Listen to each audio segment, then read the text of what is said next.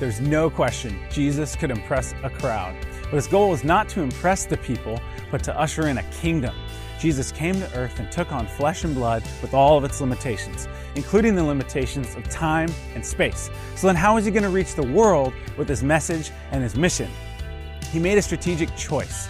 Instead of focusing on programs to reach the multitudes, he focused on men the multitudes could follow. Men were his method of winning the world to God. Mark says that he chose the 12 that they might be with him and that he might send them out to preach. This is the principle of selection. Jesus concentrated on those he intended to use. In fact, he staked his entire ministry on the 12. Will we follow his example? Where will our ministry count? Focusing on the masses or focusing on a few chosen people that will carry on the work after we're gone?